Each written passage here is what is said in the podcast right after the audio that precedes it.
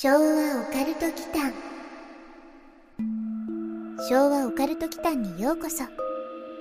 ここは昭和世代のおっさん二人が令和の今実話怪談や都市伝説オカルトスポットについて異なる立場に分かれてゆるーくディベートするチャンネルです。どうぞごゆっくり。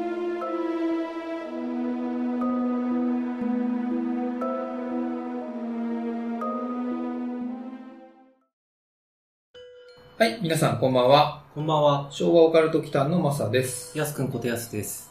さてさて、はい以前さ、うん。ダーウィン賞あっていうのをさ、いはいテーマにしようかって話があったじゃないですか。我々の企画会議の時に。はいはい、ありましたうね。ん、企画会議という名のダベリみたいなやつあったでしょ、う んまあ雑談の中から取り入れた。何でしたっけね？なんか変な死に方した人対象みたいなのうん、で、そうそうそう。うん国際的な機関が毎年決めてるんでしたっけ？そう。ダーウィン賞はね、自らの愚かな行為によってうん。亡くなった、うんまたは、これすごい皮肉なんだけど、はい。生殖能力を喪失したことで、うん。遺伝子を抹消して、人類の進化に貢献したっていうね、もう皮肉たっぷりな賞はい。のことを言うんですよ。はい。ダーウィン賞ね。まあ、進化論になぞらえてっていうことなんですけど、うん。つまり、この賞に選ばれたような人が、後にその子孫を残さなくてよかったって意味で。そう。う んそういうことだね。うんこれ、死亡以外でもさ、受賞するなら連絡来た時点で自決を選ぶかもしれない。今あれでしょ、P 入れなくていいように自決って言ったよ。あ、なるほどね。まあでも、そうだよね。うんあのあなた、おめでとうございますダーウィン賞に選ばれましたって来たら、ちょっと本当そうだよね。えー死を覚悟する。ね確かにね、嫌だね、それね。はい。うん、まあでも、よっぽどじゃないと、うん。選ばれない、うーん。うん、賞ではあるんだよ。だからね、受賞の難しさはあるのよ。はいはい。うん、中途半端なあれではね、はい。あれ、あれにすごい今含まれてるんだけど、意味がね。うん、そうですね。まあ、いずれね、テーマにしてもいいかなと思ってるので、はい少しだけね、今日のテーマに関係するのでね、はい。おかたんにね、うんちょっと直近の中から少し紹介してもらいましょうか。うんうんう。うんん。じゃあ、おかたんよろしく。1999年、イスラエル。サマータイムと通常時間を間違えて次元爆弾をセットして、運搬中に爆死したテロリスト。2012年、アメリカ合衆国。ボトルの中の液体を酒だと思って飲んだらガソリンだったため、慌てて吐き出し服がガソリンまみれになった。口直しのためにタバコに火をつけようとして引火し、焼死。うん。バカだわ。バカだね。うん。バカって言っていいのかわかんないんだけど、でも、そういう賞だからね。はい。うん、そう言ってあげた方が、弔いというか、はい。供養になるような気がするんですよ。だからね、変な、ただの悪口ではなくてさ、うんうんううん。ん、リスペクトを含めたバカ。うん、まあうんこういう妙な死に方した人もさ、うん。今はネットがあるからね、うん。ずっと刻まれてしまうんだな、というはいふうに思いつつ、うん。で、今日のテーマ、はい。うん、歴史上のうん妙な死に方をした人たちっていうテーマで前後編でやろうかなとうん。思ってま。す。そっか。昔は偉人とかせめてウィキに載るぐらいの人じゃないと、死に方なんかいちいち記録されないのか。うん、まあ、あの、変な死に方しただけだったらさ、うん歴史に関係ないからさ、うんうんうん。残る人もいなければ、まあ、編纂する人もいなかったからね。はい。今、そのダーウィン賞があるせいで、うん あるせいで、あら、おかげで。そう、そういう人もね、わ、かるようにはなってるけど、はい自分から自己主張しない限りさ、自分史を出版とかしない限りさ、うん。基本残らないじゃない。うん。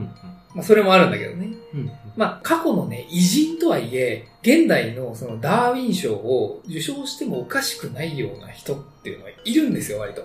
はい。うん。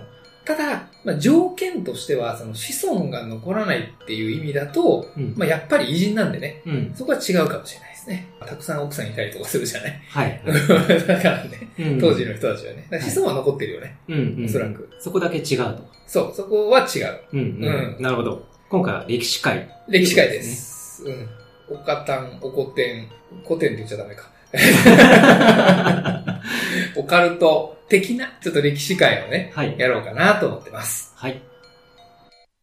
昭和オカルト祈間さて、というわけで、今回は世界史のお勉強も兼ねてと、うん。うん、歴史に関係するテーマでやっていこうかなと思います。はいうんオープニングでダーウィン賞に触れているあたり、なんとなく察しがつくけど、うん。おそらく変な死に方した人特集とか。うん。妙な死に方。妙。妙。ううん。まあ、変と妙がどんだけの違いがあるのかわかんないんだけど、うん、うん。まあ、そういう意味で言うともう大正解。うん。うん。まあ、といっても本当にたくさんいるんですよ。はいうん。だからね、多分今回前後編なんだけど、うん。第1弾、うん。ううん。ん、とかになりそうなんですよね。はいで、一応ね、くくりとしては偉人ベースでいきたいので、はい。もう少しね、ひねった言い方をすると、妙な散り方をしたとか、うろん。ん、散った後妙な扱いをされたとか、うん。まあ世界史にその名を残すね、偉人特集でどうでしょうかねと。うんはい。ポッドキャストは歴史コンテンツ人気あるからね。人気あるよね。うん人気あるって言っても、まあ、あそこぐらい、深井さんとかぐらい。ぐらいしか知らないけど。いや、他にもあるけどね、あるけどね。うんそっち系たまには手出してもいいかもしれないですよね。うん。でも、特集の仕方があれすぎる。うん。まあ、さっき言ったけどね、散り方。はい。散り際、うん、散り際は今回あんまり入れてないかな。うん。あとは死に方、死後の扱いだね。ちなみに、ヤスくんは、まずその辺のテーマで、誰を思い浮かべますか？あ歴史上の偉人ね。あ、はい。うん。そう、歴史あんまり詳しくないけど、うん。テーマに沿うといえば、うんうんうんあの、飢えた民にうん。心ない発言をして、うん。ギロチン刑に処されたマリー・アントワネットですか、マリー・アントワネットね。はい。パンがなければお菓子を食べればいいじゃない。あ、それそれ。家系ラーメンがなければ二郎に並べばいいじゃない。家系ラーメンがなければ、二郎に並べばいいじゃないって言った今。うん。まあマリー・アントワネットはそんなこと言ってないんだけどうん、うね。ん。うんあの格好で二郎並んでる姿今想像しちゃったんだけど。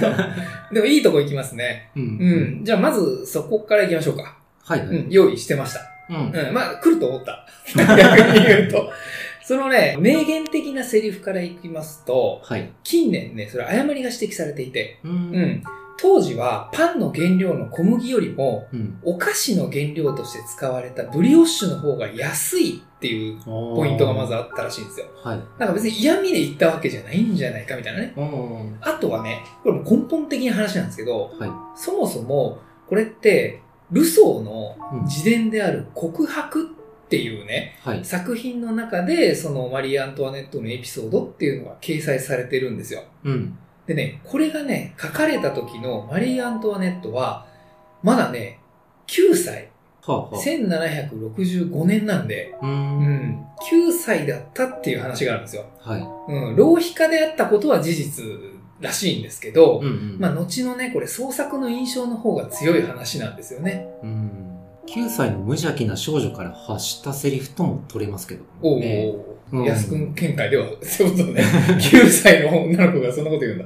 なんかおじさんが考えたさ、うんラノベのさ、出てくる9歳の少女とかなら言いそうなんだけどさ。現実の9歳ってそんなこと言うかな？まあわかんないけど。育て方とか、うん育ち方の違いかな？うん。そうね。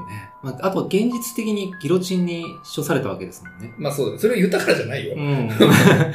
まあ、妙というか、ちょっとかわいそうだけどね。ギロチン処刑後に何秒か、意識があるらしいよ。へえね。なんかね、岡田も言ってたけどね、うんギロチンって学者の方かなんかで瞬きをするからみたいな話があったらしいんですけど、はい。ちょっとね、ごめんなさい。それね、後日拷問とかのテーマやろうと思ってるから、まあさその時にね、処刑方法とか拷問とかでやりたいかなと思います。はいはいレステーマそうだね。で。うん。さてさて、ちょっとじゃあ話戻しますと、ギロチン刑はね、まあ年代がちょっとまた違うくってね、うんうん。ルイ16世がギロチン刑になった年っていうのが1793年なんですよ。はい。もし9歳のマリー・アントワネットがね、そういうふうに発言したとして、うんま。あ、それが原因ではないと。う。うんん。ちなみにこの二人は、まあ、処刑後にね、マドレーヌ寺院の共同墓地に埋葬された後、現在はパリの北側にあるサンドニ大聖堂というところに安置されてますね。なるほど。うんあのセリフもそもそも上から目線ではなかった可能性もあるってことそういうこと。うん。パンがなければブリオッシュをっていう話なんだけどね。ねそもそもそっちの方が原料が安いから、気遣ってのセリフじゃないかっていう話はあるよね。はい。年代とか時代交渉から考えると。そうね。うんまあ、ケーキがないなら、ミスドを食べればいいじゃないミスド それちょっとお太り気味の方がやるやつだね。君たち二人ちょっとレベル感が一緒なんだけど。岡田のセリフは天から湧いてくるやつだからね。うんううん。なんだけどね。うん、まあ全然ね、どっちも適切な例えではないんですけど。あの、では、ちゃんとテーマに沿って、はいうん、行きましょうか。最初の人、うん。偉人ね、ムガル帝国、第2代皇帝のフマーユーン。中学入試からいきなり大学入試に入った感じがするんですけど。あ、マリアントネット、フマーユーンね。はい。まず、ムガル帝国からわからないんだけど。えっとね、現在で言うと、インド、パキスタン、バングラディッシュ、うん。アフガニスタンとか、うんあの辺を1500年代に全ていた帝国がムガル帝国。おう勉強になるでしょ？うん。うん。このキュベレ見くびっては困るって、それはハマーン様だね。うん。う、うんん。似てるけどね。ハマーン様じゃなくて、フマーユーンね。うん。そのフマーン様は何をした偉人なんですか？なんか言い方がもうハマーン様になってるからね。だいぶハマーンイメージしてますけどね。うん。男性です。うん。う。ん。えっとね、この皇帝はね、本当に偉人中の偉人ですよ。うん。うん。まずね、人物像からご紹介すると、はい。アラビア語、トルコ語、ペルシア語お、ヒンディー語を話した、まあ、マルチリンガルだったっていう話から、さらに数学、うん。天文学うん、神学、神のあれね、ん。の造形が深くって、王である父が亡くなった後の混乱期に、まあ、数々の戦争のね、はい。勝利を収めて、この時に降伏した相手に後年、敗北を喫しちゃうんですよ。うん。で、結果、インドから一回追い出されちゃうんですよ。このフマーユーンっていうのがね。はい。で、砂漠地帯に亡命するんですけど、うん。その逃亡生活の最中に、運命の女性と出会って、はい。まあ、結婚したそのハミーダっていう方がうん。いるんですけれども、まあ、そのハミーダとの間にできた子供が、後にムガル帝国の第3代君主、ほアクバル大帝っていう、こちらも有名な方なんですけう。ど、になるんですよね。うん。まあ、この結果からわかるように、インドもね、うん。フマーユーンが奪還するんですよ。まあう。ん。ね、だいぶはしょってくれてるのがわかるんだけど、うん。それだけでも壮大な人生であることが伺えるのはわかりました。主人公だよね。うん。うん。めっちゃ偉人じゃないそう。うん。インド版徳川家康みたいな。インドだと多分それぐらい有名な人なんだろうね。うんう。うんん。神格化したかわかんないけど。はい。うん。亡命中にね、暗殺でもされるかとハラハラしたけど、あ、話の中で？うん。それだと今日のテーマに合わないですもんね。そう。妙な散り方をした歴史上の偉人にしてるからね。そうですよね。うん、テーマとして。亡命中に暗殺なんてさ、うん。妙じゃなくてかっこいいじゃん。かっこいいって言っていいのかわかんないけどさ。なんかね、でもそれドラマティックじゃないですか。そうそうそう。うん。ちなみにさ、どんな散り方だったか想像つきます？うーん。部下に酒をしこたま飲まされてうんうんうん、泥酔したところをやられたとか。あー、お酒をね。うん。そ うなんかね、新刊コンパの明大前のやつで問題になって。ちなみにね、それ歴史で言うと三国志の張飛とかだね。うん。他にもちょっといそうな気がするんですけどね。はい。うん。まあそうだよね。予想はできないよね。突突飛すぎてね。結論からね、これ言いますと、はい。階段から転がり落ちて死亡。階段から転がり落ちて死亡。そんな斜め上だったか斜め上。まあ、うん階段の上だった。斜め坂48だった。また出た。フマーユン、フマーユン階段から落ちて死亡って。すごいでしょ？うん。うん香港映画のワンシーンみたいですあ、ね。いい例え出てきたね。そうだね。うん。うん。ヤス君のその言い方あれだね。昔あったプレステのさ、拷問ゲームでさ、うんうん。国名館っていうシリーズがあったんですよ。はいはい。かげろうっていうのもあったんだけど、うん。まあ、あれをちょっと 思い出しちゃう確かに。感じだね、言い方。うまい言う、階段から落ちて死亡、みたいなね。それからまあ、リタイアとかね。うんまあ、うん。僕的には、序書的に言うとね。なるほどね、うんそう、そうなんです。1556年うん。1月24日の夜、まあ、偉人だからね、ちゃんと日付まで書かれてるんですよ。はいはい。フマーユーンは図書館の屋上でうん先生術師と議論してたんだって。うん。うん。で、この半年ほど前に、スール朝を滅ぼして、デリーの王座を奪還したばかりだったんですよ。はい。うん。一回ほら、奪われてるからね。うんうん。それを奪還した、もう本当にピークの時だよね。うん。うん。で、宮廷のお抱え先生術師に国の行く末を占ってもらっていたって言われてるんだけど、うん。で、ところがね、運命とはこれ残酷なもので、はい。議論の後、階段を降りようとした時に、うん。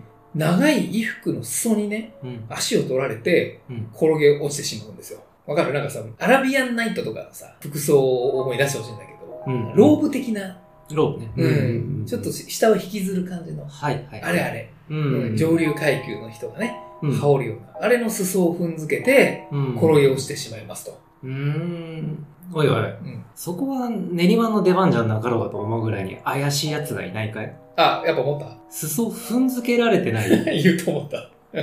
そう、裾だからう。ね。うんん。その階段を降りるときに、そこに居合わせたうん先生術師が。あれね、おかしいぞっていう感じかよ。うん。犯人は、その先生術師です。なんか、おばたに言われちゃったんだけど、うんまあ、もしかしたらそうかもしれない。うん。うん。うん。ただね、ハマーンさん、あ、ごめん。フマーンさんね、はい。即死ではなかったんですよ。うーん。うんこの結果、石段で頭を打ってう、ん頭蓋骨骨折はい。になって、2日後に亡くなったと、うん。うん、言われてます。まあ、意識はやっぱりなかったらしいんですけどね。はい。だからわかんないんだけどね。うんうん。で、諸説あってね、うんモスクから夕方のね、礼拝を呼びかける声が聞こえたので、まあ、急いで向かおうとしていたとかね。うーうん、ん。イスラム教、だからそこは、ムガル帝国がね。はい。うんその後の先生術師はどうなったか気になるね。もう完全に犯人として扱ってるよね。ん。うん。視聴性が見えます。岡田の今日あれだね。ガンダムかと思いきや北斗の方に行ったね。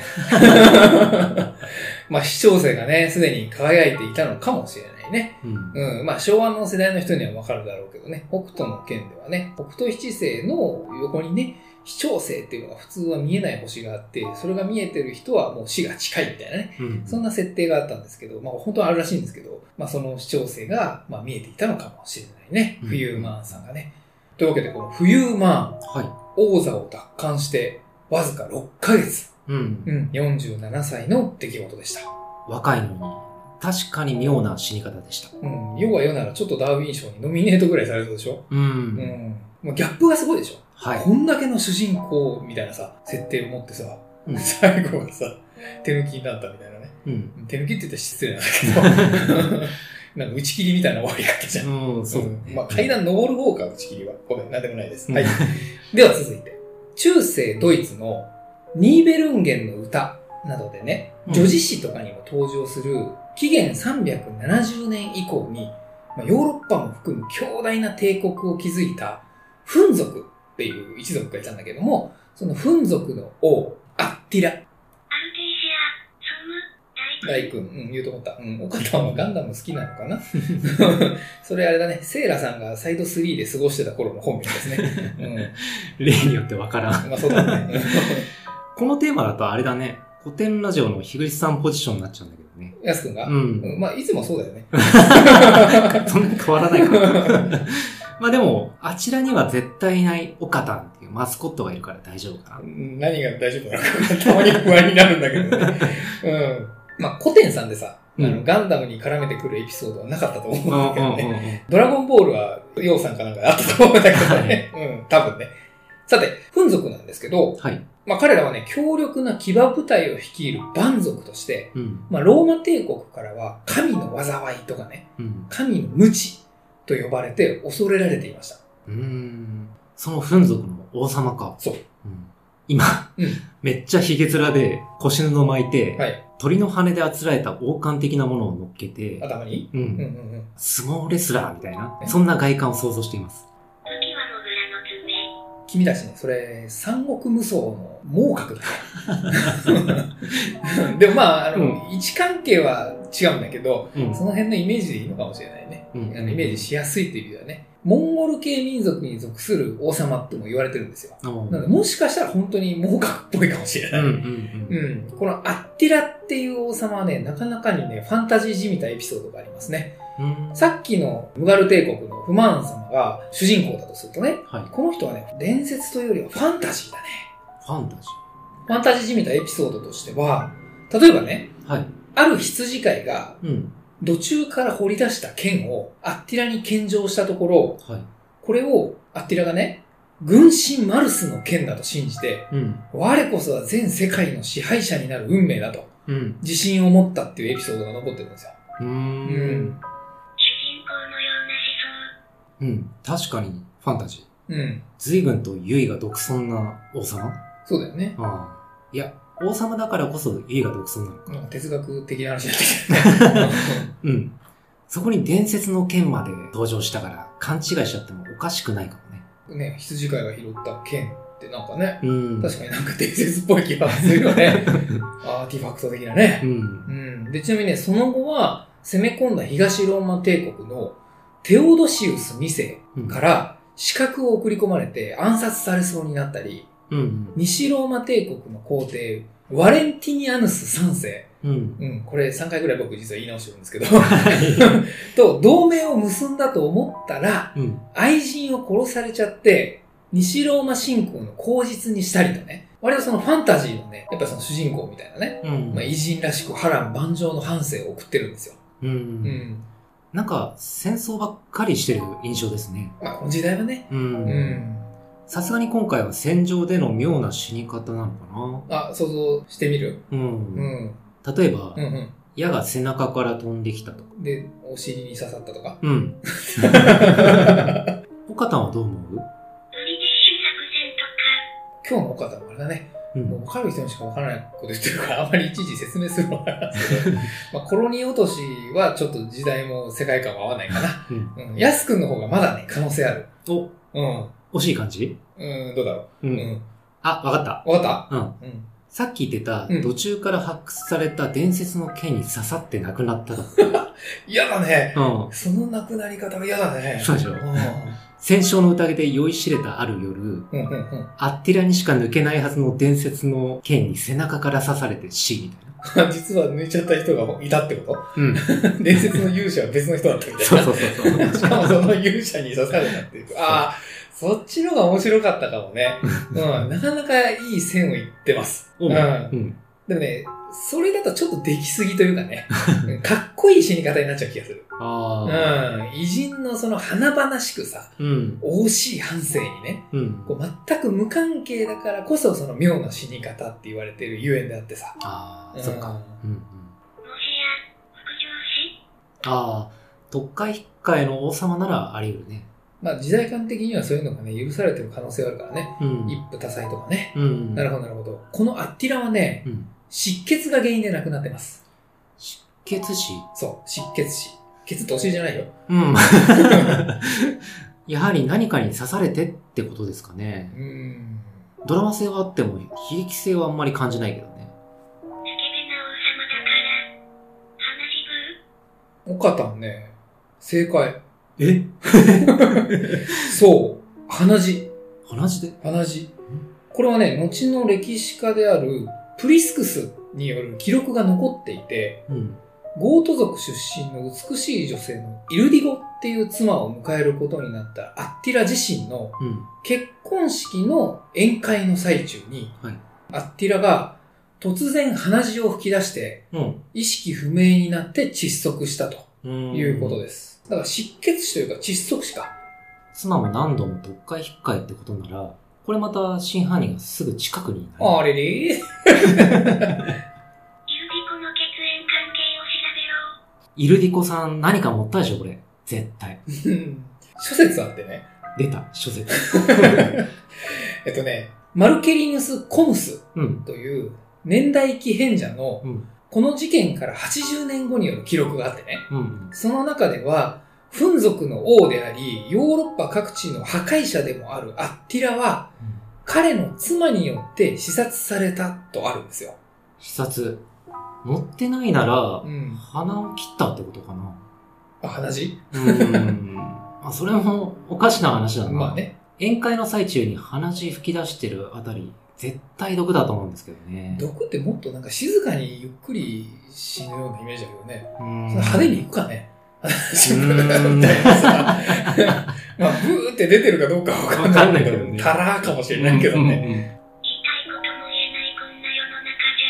ポイズン説が濃厚っぽいよね。うん。やっぱりね、その流れだとね。うん。まあ、ちなみに伝説によると、アッティラの死後、戦利品とともに、うん金、銀、鉄の三重の棺に安置されて、うんまあ、川底に埋められて、うん。埋葬に関わった者たちっていうのは、これ場所の秘密を守るために殺されたっていうことらしいですよ。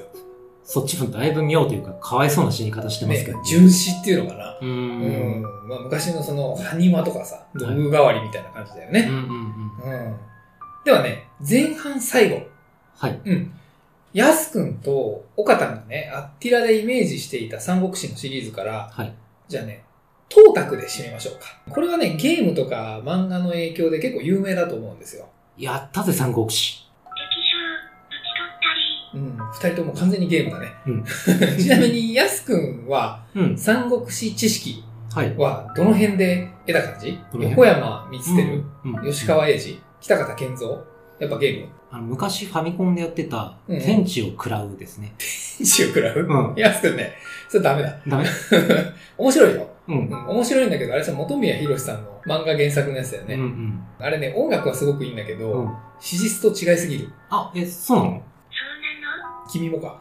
でね、討伐東卓はまあいいとして、うん。あれはね、職が天下統一しちゃうんですよ。うんう。うんん。職は統一しないから。さっき。そう。うん。というわけで、まあ、うん天地を食らうは置いといて、うん。まあ、数々のそのゲームにもね、うん。圧政、悪の象徴として登場するのが東卓。はい。うん。あざ名は中英。うん。中国五漢末期の時代なんで、まあ、紀元192年頃の話ですね。朝鮮とセットになってる SSR ですよね。うん。なんか、なんかのソシャゲのことを言ってるよね、それね。ちょっとわかんないんだけど、SSR っていうのが、まあ、うん東卓が SSR なんてあるんだ。うん。まあいいとこ SR じゃないかなと。まあいいや、置いといて。まあ大概のゲームではね、おそらくその辺の扱いになるかもしれないですね。はい。うん。まあ重要人物であるからね。うん。うん。初めて耳にする方もいると思うので、ちょっと改めまして。はい。うん。東卓はもともと辺境で力を持っていた豪族の一人うん。でしたが、霊帝っていう中国五漢の第12代皇帝の死後のね、うん政治的混乱に乗じて中枢に入り込んできた人なんですよ。うん。で、実権を握っちゃって、うん。まだ幼い検定っていう皇帝を擁立して、まあ、操り人形みたいにすることで、権勢を欲しいままに暴虐の限りを尽くしていたのがその東卓うんという人物なんですね。呂布だよね。呂布。なんだっけ？うんカルマ。うんそれは名古屋にいるラッパーだね。うん 分かってって言ってるでしょ。そうだね。うんまあ、三国志演義では、その反東卓連合軍と戦うことになる、古老間の戦いのあたりが盛り上がりの最初のピークなんですよ。うん。三国志の中ではね。うんまあ、そんな暴虐が諸侯の反感を買ってしまって、側近でもあり、まあ養子でもあった呂布うん。によって殺害されてしまうんですよ。うん。うん。まあ、正確には、王院がそそのかしてたりとかね、うん。李祝とか、その朝鮮による連関の刑っていうのがあるんですけどね。まあ死に様としては、普通に暗殺に近いよね。そうだね。今回暗殺か。暗殺か？ってなると、うん転落死だったり、うん鼻血ブーだったりしたから、今日の流れがね。うん。うん。ようやくストレートな暗殺が来て、少し安心してる自分がいる。まあ、死に方としてはね、うん。だ東卓に関しては死後の扱いかな。この後の方がね、不気味かな。まあその暴虐の限りを尽くした東卓なので、はい。まともな葬式は行われなかったんですよ。う。うんん。市中に遺体がそのまま打ち捨てられて、はい。はい。で、東卓という人物はだいぶね、太ってたみたいなんですよ。うん。うん。で、油が流れ出ていたことから、うん。兵士の一人が遺体のへそにろうそくの芯を差し込んで火をつけたんですって。だからそれ人間ろうそくになっちゃって、うんその油がいっぱいあるからね。うん。で、数日間燃え続けたと言われています。トータルだけ？えっとね、当氏一族労働だね。うーん。うん。三国志演義って創作の部分もある後のストーリーなんですけどね。はうん。まあ、そちらではその後に東卓の元部下が、東卓の像を作ってね、い。うん。埋葬したところ、うん落雷が落ちて、うん。まあ、棺やその像が粉砕されたとかね。うん。そういうことも書かれていますね。死後も物語で制裁が加えられるってどんだけ恨まれてるんですかそういうことだよね。うんまあ、よっぽど嫌われてたんだろうね。はいはいはい。うん、まあ、東卓みたいな、そういう圧政を敷く人ってさ、まあうん絶対得をしている幹部もいるはずなんですけどねう。んうん。うん、まあ、歴史の闇部分ですよね。はい。うん。というわけで、はい。前半、うん。ムガル帝国第2代皇帝のフマーユン、はい。まあ、そして、フン族の王、うんアッティラ、うん。そして三国志の東卓。はい。うん。それぞれ、まあ、死に方が妙というかね、まあ、散り際がちょっとおかしいんじゃないの？あれでおかしいぞっていうのと、うん。まあ、あとは散った後がね、はい。うん、扱いがちょっと雑だったなっていううん。のを取り上げてみましたと。はい。うん。どうでしょう、ここまで。転落死に鼻血ブーに人間ろうそくね。あれ、ノミネートされそうな人いる？ダーウィン賞に。まあ、トータクは難しいよね。ん扱いだから、雑だったっていうだけだから。そうだうね。ん。ダーウィン賞に入りそうじゃない？あの、前の二人。そうだね。転落死と鼻血ブーはちょっとランクインしそうだね。まあ、鼻血ブーが、割とね、その、毒殺の可能性がやっぱあるからね。うんとなると、前半でのノミネート、勝手にノミネートしちゃうんだけど、はい。フマーユーンかな。はいはい。うん。階段からね、しかもピークの時に、そうですね。うん奪還して、半年か。はいうん。すごいいい時に階段から落ちて亡くなってしまう。まあ、無念だったろうね。うん。うん。っていう前半をまずお届けしました。はい。後編はね、まあ我々の想像しやすいところからも、日本からもね、ちょっとノミネートをしてみたいと、うん、思いますよ。はい。うん。というわけで、後編も引き続き、昭和オカルト期間をお楽しみください。はい。うん。ありがとうございました。ありがとうございました。